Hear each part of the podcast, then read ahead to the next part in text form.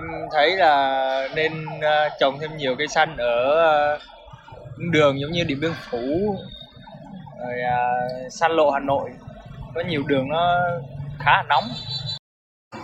em nghĩ là ở mấy cái tuyến đường á mà kiểu như cái làn phân cách á thì nên trồng thêm cây xanh vô tại nhiều khi là cũng có dừng đèn đỏ rồi nữa nên là uh, nắng gắt nên, nên mà kiểu một đoạn đường dài mà không có cây về nó rất là khó chịu lắm ôi. Ơi, chặt hoài à. chặt cái nào đáng thôi cái nào cũng chặt chặt á bởi vì nó nắng.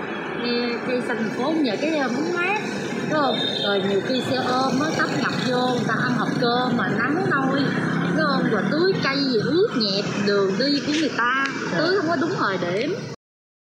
Thưa quý vị thính giả, khi đối diện với những tổn thương, áp lực từ công việc, những lo toan, bộn bề của cuộc sống, nhiều người trong chúng ta thường có xu hướng tìm đến tiệc tùng, mua sắm hay vui chơi giải trí như một cách để xoa dịu bản thân, để cân bằng tâm lý trong nhịp sống thì thành náo nhiệt.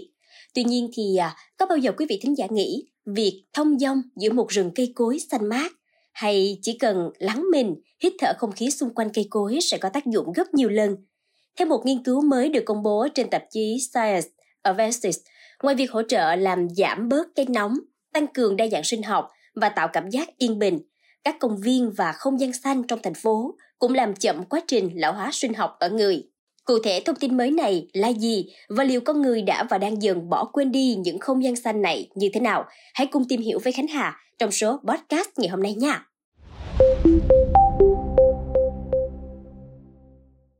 Thưa quý vị, khi đi dạo quanh những công viên lớn trên địa bàn thành phố Hồ Chí Minh như công viên Tao Đàn, công viên Hoàng Văn Thụ, công viên Gia Định, công viên 23 tháng 9, chúng tôi gặp rất nhiều người từ đủ mọi lứa tuổi đến công viên có nhiều khoảng xanh, cây cối để tập thể dục, tận hưởng không khí trong lành mát mẻ. Nhiều người dân cho biết họ cũng nhận ra được những lợi ích của cây xanh đối với sức khỏe và việc tập thể dục, chạy bộ hay đi dạo xung quanh các công viên đã trở thành thói quen hàng ngày suốt nhiều năm nay. Thấy nó mát hơn, dễ thở hơn. Nó ngồi ở đây cảm thấy nó đỡ khói bụi hơn. em thấy là nó ra ngoài hít thở thì cũng mặc dù là thành phố như cũng nhưng mà ngồi ở đây nó kiểu như là thoáng với ờ, dễ chịu hơn Trên thực tế, những lợi ích của cây xanh mang lại cho cơ thể con người đã được chứng minh bởi các chuyên gia trên toàn thế giới.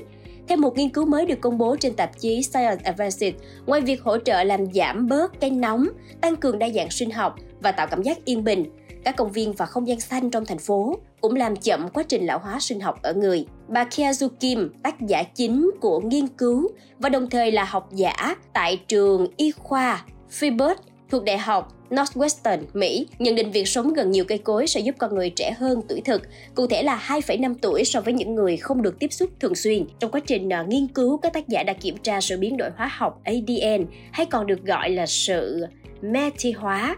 Các nghiên cứu trước đây đã chứng minh đồng hồ biểu sinh, xét nghiệm sinh hóa dựa trên mức độ methyl hóa ADN có thể là một yếu tố dự đoán chính xác về tình trạng sức khỏe như bệnh à, tim mạch, ung thư, chức năng nhận thức và cách đo tuổi chính xác hơn so với niên lịch. Nhóm tác giả đã theo dõi hơn 900 người da trắng và da màu tại 4 thành phố ở Mỹ gồm Birmingham, Chicago, Minneapolis và Auckland trong vòng 20 năm kể từ năm 1986 đến 2006. Sử dụng các hình ảnh vệ tinh, nhóm đã đánh giá mức độ gần gũi giữa nơi ở của những người tham gia với thảm thực vật và công viên xung quanh, đồng thời ghép nối những dữ liệu này với các mẫu máu được lấy vào năm thứ 15 và năm thứ 20 để xác định tuổi sinh học của họ. Ngoài ra, nhóm nghiên cứu cũng đã xây dựng các mô hình thống kê nhằm đánh giá và kiểm soát các tác động có thể ảnh hưởng đến kết quả, chẳng hạn như giáo dục, thu thập hay các hành vi như hút thuốc. Kết quả cho thấy những người có nhà được bao quanh bởi 30% cây xanh trong bán kính 5 km, trung bình sẽ trẻ hơn 2,5 tuổi sinh học so với những người chỉ được bao quanh bởi 20% cây xanh. Tuy nhiên, lợi ích này không đồng đều giữa các nhóm đối tượng. Ngoài ra, sự căng thẳng, chất lượng của không gian xanh xung quanh hay hỗ trợ xã hội cũng có thể tác động đến lợi ích của không gian xanh đối với mức độ lão hóa sinh học. Ví dụ, các công viên nơi xảy ra nhiều hoạt động bất hợp pháp có thể có ít người lui tới hơn, khiến lợi ích từ các không gian xanh cũng giảm đi. Trước đây, việc tiếp xúc với không gian xanh được chứng minh có liên quan đến sức khỏe tim mạch tốt hơn và làm giảm tỷ lệ tử vong. Theo bà Kyozu Kim, bước tiếp theo các nhà nghiên cứu có thể sẽ tìm hiểu mối liên hệ giữa không gian xanh với một vấn đề sức khỏe cụ thể như cách thức giảm lão hóa ở người. Với những lợi ích thiết thực của cây xanh đối với con người, nhiều người dân tại thành phố Hồ Chí Minh cũng bày tỏ mong muốn có nhiều không gian xanh hơn trong khu vực đô thị, không chỉ nên gói gọn trong công viên. Em thấy là nên ờ, trồng thêm nhiều cây xanh ở ờ, đường giống như Điện Biên Phủ, rồi uh, San Lộ Hà Nội. Có nhiều đường nó khá là nóng. Có nhiều công viên, công viên với cây xanh đó để cho mấy các bé đi mấy cái tuyến đường á mà kiểu như cái làng phân cách á thì nên trồng thêm cây xanh vô tại nhiều khi là cũng có dừng đèn đỏ rồi nữa. Nên là uh, nắng gắt nên, nên đi mà kiểu một đoạn đường dài mà không có cây về nó rất là khó chịu lắm ôi. Ê, chặt hoài à. chặt cái nào đáng thôi cái nào cũng chặt chặt đó bởi vì nó nắng.